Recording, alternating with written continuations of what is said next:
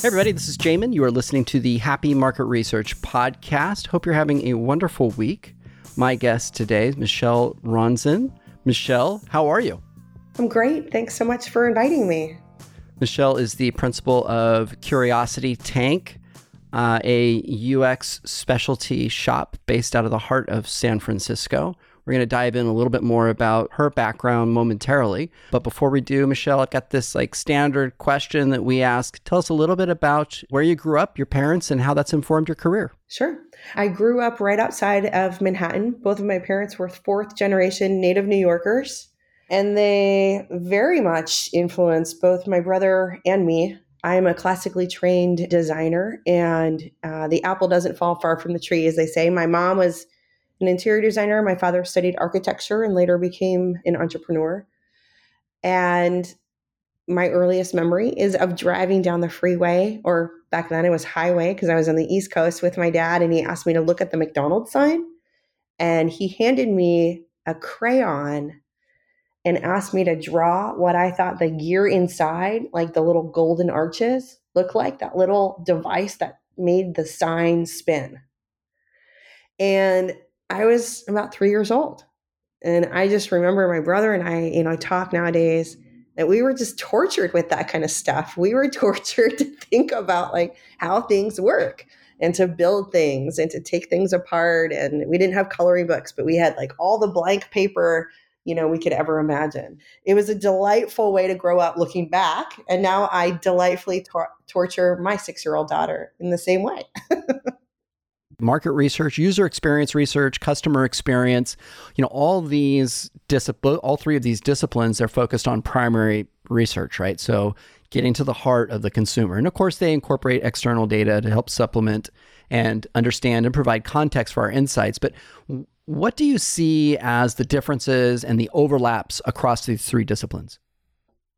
Well, first of all, I don't consider myself a market researcher. And and market research was, you know, might be like, but you you know you you definitely explore and interact with people to help figure out directions and strategies. Yes i absolutely do that. But i see market research as more right or wrong as more focused on the sales portion is more focused on purchase decisioning or pricing um, the best ways to create awareness of a product or service. I see marketing as focusing more on buying and serving the company or the entity, the organization that is producing, you know, what whatever is being, you know, sold. I see user research as being more focused on the goals, the design, the context, the ease of use, the product market fit or the mental model fit, the, both the attitudes and the behaviors, if you will, of the individual user. So I see user research as working in service to the user and market research is working in service to the larger organization. When it comes to customer research, I think it includes both market research and user research and the broader kind of support models like customer service or sales. If you were to rename Happy Market Research so that it incorporated these three disciplines, what you, would you see as like an umbrella term? Um, you know, they're so heated. There's so there's such a debate out there. It's like a, this massive turf war. Um, I would just draw a heart around them all and call it My um, the, the stuff that drives customer engagement. Uh, there you go. I know it's so funny, and it is. You're right. It's like there's not a, and you answered that like a perfect. I hope to see you out there in 2020. Um, right? it was the perfect political answer uh, because you're right. And it is such a heated, it is such a heated conversation. I had somebody on from Shopify on earlier, and I tried to nail her down on this exact question. she wouldn't answer it. Well, it's not that I don't. It's not that I'm shying away from it. It's like I don't have a good answer, but I can tell you that I would not ever say that I'm a market researcher, and not that there's anything wrong with market researchers. In fact, my stepfather was a market researcher, and he also was, you know, very influential on me and in my career clearly, you know, w- with what I do today, I probably didn't realize it, you know, 20 years ago. But I think of user research as very different. Yeah, and and it is very different, right? I mean, at, at a minimum, one of the big differences is it sits in a unique spot inside of the organization. Right? It seems to me that they sit closer to, if not right beside, product. Exactly, and and that's my first language. My first language is design. Right. Um, so I speak design fluently, and it's and and that might be one reason why I identify with that so much more than marketing. Whereas maybe if I had come from the sales side and I became a marketer, I would identify with marketing, you know, more or that terminology more. Maybe it comes, you know, I think it comes from your background and it comes from the context, you know, that you bring to the table. And that's interesting how you're kind of hitting on this nomenclature or terms that we use because that you know as you know like language is culture and if i say survey my my head jumps into one thing whereas somebody else's might to a different right? They might think about a geological survey for example. So like the context is is really important and for under understanding the words. You do consulting for large companies. I don't know if you can divulge some of the companies that you do work for uh, I do. I have worked with Facebook and Zillow and Gusto, and I'm at Slack right now r- running their uh, rolling research program. I've worked with PayPal and NextVacay and a whole bunch of really, really great companies. And, you know, they're primarily tech driven companies, but I wouldn't say that I am a, those are my clients because I'm so tech savvy myself. I'd like to kind of put like a bumper around that. Those are the companies that tend to understand user research and know how to leverage it the best. You know, and at the same time, you spent time a fair amount actually in your career at the in academia, right? From curriculum design to um, arts. Yes. And instructing. So, like, where we know that terms are actually really important in, in academia. I was struck by, and I think our first introduction, you know, was in conjunction with a class that you teach. I think it's Berkeley, but I apologize if I'm wrong, with respect to defining a common set of terms across consumer insights. It sort of struck me over and over again. And, and I think it's ironic for those of us who work in UX, you know, user researchers included, and designers and product managers, we truly aspire to create terrific user experiences. You know, that's what we do. That's what gets us out of bed every morning. And that's, you know, personally what what I love to do. But what we've done with our own terminology is create just an absolute mess. you know, it's a perfect, you know, example of the cobbler's children. And that UX terminology problem really followed me like a cloud. There were all of these different instances, like you like you mentioned. Yeah, I've taught all over town. I love teaching, but in the classroom, a student, a PhD student, asked me to explain the difference between ethnography and design thinking, and I was like, whoa, like you could have put a pin drop. and I first thought to myself, like, ooh, that's a really bad question. Like, you shouldn't ask that out loud. of course, I didn't say that, but like that was my immediate. And this this woman was, you know, clearly very bright and very educated. But wow, you know, if she's that confused about our terminology, like, hmm, there's a problem here. There's a gap. And then it just kind of kept coming up. It, it came up in interdisciplinary conversation with a with a marketing strategist a colleague of mine I've known for 15 years. I had asked her for feedback on one of my teaching tools, and she was adamant that workflow analysis was not a legitimate user research method and it should be removed from this tool that I was developing. And this was like actually like a heated debate. I was like, huh, that's interesting. And she's also not a very argumentative person, but she was like, you know, hell bent on this. And then also among you know professional researchers was in a conversation you know with this all happened within like a, a two week span. I was in conversation with two you know very esteemed uh, research colleagues and we had a half hour conversation about whether journey mapping was indeed a user research method. And we couldn't come up with an agreed upon definition you know does a method just gather data? Or you know because journey mapping doesn't gather data. Journey mapping is a visualization technique to plot either assumptions or data that's already been gathered. So how are we defining this? And if the three of us couldn't come up with a shared you know term then there's a lot of confusion out there. And then last is with customers. You use the you joked by you know whether i if you say the word survey someone might think of a geological survey I was on a discovery call, you know, within this, you know, same two to three week period. And it was a real estate client that was looking to get into shared workspaces. And they had never really done any user research before, um, but they wanted to, you know, get themselves some of that. They'd read about it, they heard it was really important, and they wanted my feedback on how to ask better questions because they had been surveying their customers, but they didn't know if they were asking the right questions or what to do with the data and yada yada. So there's four people on the call. And 45 minutes later, I realized that they've actually been conducting one on one interviews. But to them, the word survey and interview was completely interchangeable.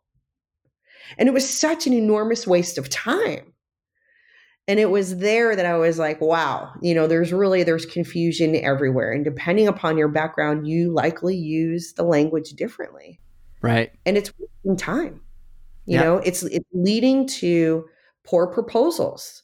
It's leading to the wrong hires. It's leading to the you know the the wrong methods being used. You know so what can we do about this? And that's when i started the crowdsourcing effort. And so, talk to us a little bit about what that looked like, and um, then we'll like move into you know the public where it is in context of the public domain. Yeah, so I am part of one Google group, and uh, just kind of threw it out there to the Google group that said like, "Hey, would anybody be interested in helping me define a whole bunch of terms that relate to UX and user research?" And then I put that same kind of call to action on my LinkedIn profile. I'm very active on LinkedIn. I have become very active on LinkedIn since then, actually. And the response was just really overwhelming. At that point, I had just jotted down the terms that either I had used or that I had heard within a couple of weeks. I easily came up with 100 terms. And then I held a kickoff call or two kickoff calls to just get feedback from people of how they think something like this might work um, what they expected, what they think would be helpful, how should we define them, what criteria we should use. I had never crowdsourced anything, and I didn't know these people that were participating. Most of them I did did not know. Um, so I kind of threw a wide net out there and then held these two calls. And fast forward, we uh, divided into five teams. We had almost 60 people participate in that first round. And we defined at that point, it was 150 terms um, within a 10 day period. That's amazing. It was riveting. It was like front car of the roller coaster. I can't believe this is actually working. And the beautiful thing was, it all took place in Google Docs. Right, right. It's, it's funny how like so you have Word. It's just like old and still very used. I use it every day. Um, but then you have Google Docs for this whole different use case right? But such a dominant part of my day is spent in both of those tools. well, and the and and other, I mean, these were people from all over the world. I mean, I heard from people in places, you know, it's like wow, like I heard from people in Nigeria, I heard from people in Serbia and Sudan and Russia and Singapore and Taiwan and Vietnam and I mean you name it, you know, Chile and Brazil and Argentina. And uh, this really struck a chord people really felt people wanted to participate either because they had been in a heated debate recently with with their team. They found themselves not knowing where to go for a trusted source to, to get a definition and or they felt that this would be a great way for them to expand their vocabulary and broaden their network. Yeah i think that that's that's an interesting point in terms of like the collab like the motivations around collab. I think there's this and i do it like 100% do this where, and I'm part of similar groups to you, uh, the same groups as some of the same groups as you, and um, you know the the opportunity to be able to contribute is in a lot of ways. I don't want to say selfish on my part, but like I'm getting a lot out of that by adding to the adding to the body of work. Absolutely. I mean, the response was amazing. And then the language matters, right? And then they went back and forth and they commented on each other's terms really i interpret it like this or have you thought about it from this you know standpoint? And there was also just really highlighted the difference between how applied researchers think about something versus academic researchers right? And we communicate in totally different ways. Oh so the so we put together or you put together with in this collaborative environment how many terms were there? It's 200 right It's up to 200 terms. So so once we finish those existing or, or those first 150, I then turned it over to my class at, at UC Berkeley and I introduced those students to secondary research and fact checking. mm-hmm. Then they went through it as new practitioners to review the terms for consistency and tone and clarity and accuracy.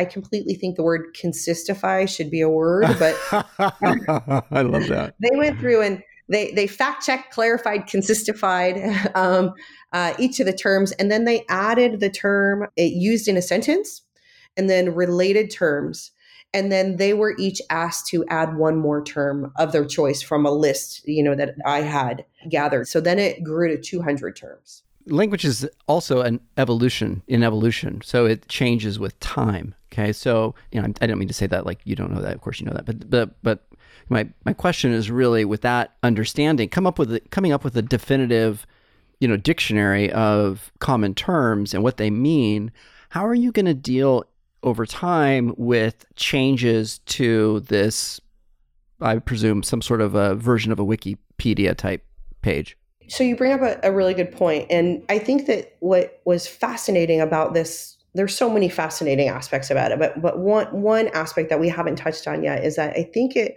also serves as sort of a chronicle of the evolution of our industry. Hmm. And I don't think that whatever we're calling this UX Lex, by by the way, UX lexicon, I don't think that it should be static. I think that it should be a living chronicle that should evolve over time.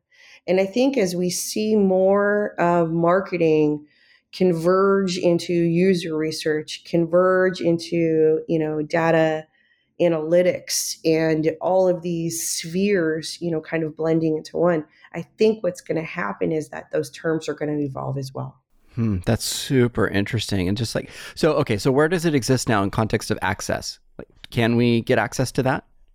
A dozen or t- a, few dozen of the terms should be available by mid February um, on curiositytank.com.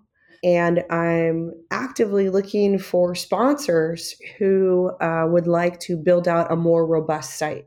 The majority of my students' work last term at UC Berkeley was not only, you know, the first portion was to quote unquote consistify these terms and then add them in a sentence and kind of, you know, build out new terms but then they spent, you know, another 10 weeks doing generative research and evaluative research on what kind of home these would best live in.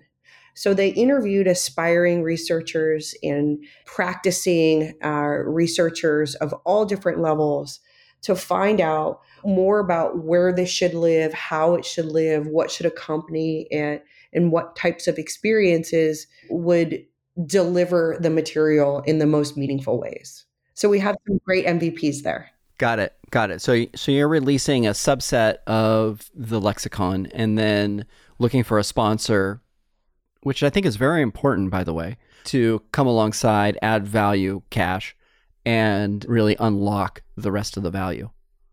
Exactly. And uh, maybe it's not cash, maybe it's uh, talent and uh, development talent. Interesting. Okay, good. Well, gosh, Insights Nation, there you go. There's a really clear call to action. If you have desire to get in front of and really help define an industry, gosh, that's kind of powerful, huh? Then check the show notes for contact information. I know somebody that would like to like to talk with you. I actually have a few people in mind already yeah or or sponsor sponsor a collection of words right? You know maybe you're in the recruiting industry or maybe you're in the platform industry or maybe there's a myriad of collections that we would like to present. Um, one of the things that we learned um, by doing all of these studies uh, with our with our target users is how they would like that information to be presented and what collections make sense to them. Were you surprised by anything that's come out of the research a lot. Beginning practitioners and people that have been in the field are looking for two very different things. Beginning practitioners don't know where to start and they don't necessarily know the word that they're going to look up. So they want to be told and almost guided. And they want context of where that term fits into the overall uh, cycle or development cycle or design process cycle. Whereas more experienced practitioners know the word that they're looking up and they're probably going there to type in the exact words to maybe share a definition with a coworker who is confused or to maybe create some sort of shared understanding within a broader team. When we refer to, say, a persona or an archetype, let's agree to always, you know, use this definition of it or that definition of it. So what they're looking for and how they look uh, differs considerably. So I uh, so that actually was not my question, but I think that is really interesting from and this is me as a marketing person, right? From an SEO perspective. So if I want and I and this has been part of my ongoing thesis is that the new generation of researchers does not have the same vocabulary as the previous generation. And so to that end it's very important if you're a services business, then you need to make sure that you're talking your voice, you're using the right words in order to be discoverable by the next generation of researchers. Well, that's a, that's a great segue. So, in addition to sponsors, I'm also looking for people to have conversations with me where we can videotape a conversation about a term. So, you and I would be talking about the term persona and what it means to me as a user researcher versus what it means to you as a marketer. So, we could provide real practical value in context the aspiring researchers today or people that are you know up and coming in our industry want to learn by video. They don't read nearly as much. So they also they want this context provided in a different way. Mm, that's that's super interesting. I didn't even think about that but you're right. I mean the uh, ironically that you don't give your kid youtube but like youtube is the go-to for knowledge Right. Exactly. Exactly. So I'll be looking for people, and I think it, will just be fascinating, right? To have a five minute conversation with someone about, like, what does this term mean to you? When was the last time you used this term? Can you give me an example of this term in use? Right. And just, um, you know, create a series of those so that people can really learn, you know, uh, theory from practice, right? And be able to apply that to maybe what they're doing today. So words have evolved the role of insights has evolved tremendously in the context of a major brand. You've worked both inside and outside of leading brands. How historically, how has thing have things changed from a user experience researcher's perspective? Um, you know, I think that I work in a little bit of a bubble because my clients, you know, as I mentioned earlier, clients like Square and Microsoft those guys are really UX mature, Slack, Facebook.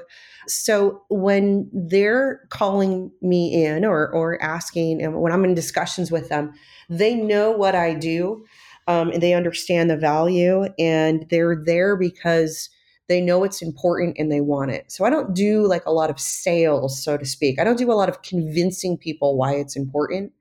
But I am getting more and more calls for people like the the real estate company. They are not UX mature. They're not a tech company, but they're hearing more and more about the value of user research and they think it's important and, and they want to get some of that, you know, quote unquote, but they don't know where to start. So I think that the UX mature companies are becoming more mature. Research ops are becoming more savvy. They're becoming more efficient. They're becoming more effective in those tech savvy companies, I'm also being asked more and more to build internal research programs to help upskill the quote unquote non researchers. I call those like the temporary researchers or the accidental researchers, people that are finding that research is becoming a bigger portion of their job or they have like a specific question to explore, but they don't necessarily have the skills or the confidence to do that. So I'm seeing seeing lots of shifts Nine years ago, when I set off on my own, it was a big sales job. Now my clients, you know, it's it's uh, it's always been word of mouth, but but now I'm not I'm not selling so much. Where it comes to like sales, it's really in those discovery calls with people that are not UX mature. And quite frankly, I I have difficulty and a, a lack of patience, if you will. Um, I haven't figured out how to how to bridge that gap you know, you, you have like known pain in the sales cycle that you're addressing, but if it's not necessarily known, then you can have, but they just like feel like they need it, almost FOMO, then you wind up in a lot of cycles of education. It's a right. It's and it and it's such a longer kind of sales cycle for me. Whereas Slack, it was literally a half an hour conversation, sending some samples, and like boom, you seem like a really good fit. yeah, super easy. or you know, the, the real estate company, I don't mean to pick on them, but it was just, you know, kind of recent example It's like, okay, well, you know, what are you looking to learn? And and their questions are, well, we want to become more profitable. Right. we, want, we want to maximize our revenue. Sounds like it's like, owned by a private equity company. I know. Um, well, my first response is like, get in line, sister. Yeah. But my second response is like, you know what? That's not a user research question. Oh, right? So There's a million ways we can become more profitable, but it's that's not a user research question. And user research, you know, is not intended to boil the ocean. Right. So then we go through this whole series of okay, let's peel back the onion. Like, what is an appropriate user research question, and and what kinds of data do you have that we can leverage? Because we don't, you know, we don't want to start from ground zero if we don't have to if you've already done you know you already have some data like let's let's triangulate and and use that to inform you know kind of our our starting point.